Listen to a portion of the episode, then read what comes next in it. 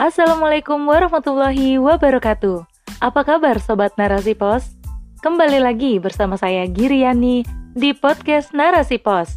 Kali ini dengan rubrik Surat Pembaca.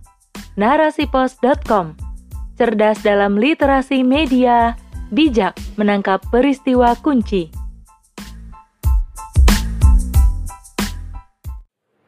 Harga minyak membuat rakyat menjerit serak oleh Umu Syakir. Harga minyak goreng sebagai salah satu kebutuhan dasar masyarakat akhir-akhir ini melambung tinggi. Semula, harga minyak yang berada pada kisaran Rp27.000 hingga Rp29.000 per 2 liter melesat ke angka Rp40.000. Dirjen Perdagangan Dalam Negeri, Oke Nurwan, menyatakan naiknya harga minyak dipengaruhi oleh terganggunya pasokan minyak nabati dunia. Selain itu, produksi crude palm oil atau CPO dunia yang merosot akibat pandemi COVID-19 juga digadang-gadang menjadi penyebab naiknya harga minyak goreng nasional.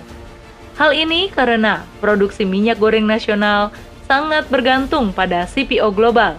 Padahal, Indonesia merupakan salah satu eksportir terbesar minyak kelapa sawit dunia Hal ini tentu menjadi tanda tanya besar.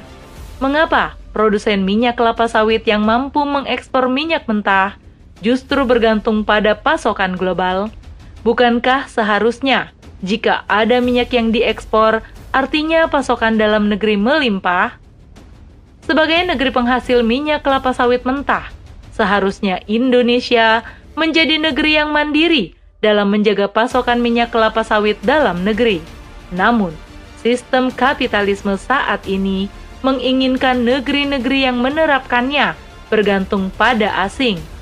Prinsip serba instan dalam mendatangkan devisa negara, namun kewalahan dalam menjaga kestabilan kebutuhan rakyat adalah ciri khas yang memang ditargetkan oleh sistem ini. Kapitalisme menjadikan negeri-negeri yang sejatinya mampu mandiri dibelenggu oleh ketergantungan agar negeri tersebut lebih mudah dikendalikan, baik dari segi ekonomi maupun politik. Jika negara terus menerapkan sistem kapitalisme, maka sudah pasti rakyatlah yang paling banyak menderita. Oleh karena itu, membebaskan rakyat dari berbagai masalah adalah dengan membebaskan belenggu sistem kapitalisme dari kehidupan. Allah Ta'ala telah memberikan solusi untuk menggantikan sistem kapitalisme dengan sistem yang mampu memberikan kesejahteraan bagi rakyat. Sistem yang mampu menghilangkan berbagai rasa was-was akibat kebijakan-kebijakan yang mengejutkan dan menyengsarakan. Sistem ini adalah sistem Islam. Sistem Islam mewajibkan negara untuk menjamin berbagai kebutuhan pokok masyarakat berbagai pemenuhan kebutuhan pokok tersebut dipenuhi dengan memaksimalkan potensi yang ada dalam negeri, seperti pemenuhan minyak goreng bagi masyarakat misalnya. Negara harus memaksimalkan hasil produksi minyak mentah dalam negeri, sehingga pemenuhan kebutuhan tidak harus bergantung pada luar negeri. Terlebih lagi, Allah Subhanahu wa Ta'ala telah mengaruniakan berbagai sumber daya alam atau SDA yang melimpah bagi negeri-negeri kaum Muslim. Berbagai sumber daya alam tersebut haruslah dikelola oleh negara. Dengan hasil dari pengelolaan sumber daya alam, negara dapat memaksimalkan berbagai produksi barang kebutuhan dalam negeri.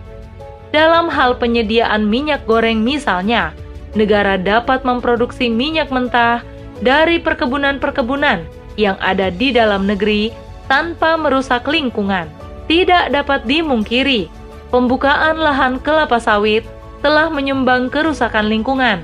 Oleh karena itu, negara harus membuat aturan yang tegas agar dampak kerusakan lingkungan tidak dilanggar. Negara juga dapat meningkatkan jumlah produksi dengan memfasilitasi para ilmuwan untuk melakukan penemuan yang mampu meningkatkan produktivitas dan kualitas barang yang dibutuhkan tanpa merusak lingkungan. Pilihan lainnya dalam penyediaan minyak nabati adalah dengan mencari sumber alternatif lain yang lebih ramah lingkungan, aman, dan menyehatkan. negara dapat mengembangkan produksi minyak nabati yang mampu menggantikan minyak kelapa sawit, seperti minyak kelapa atau minyak zaitun.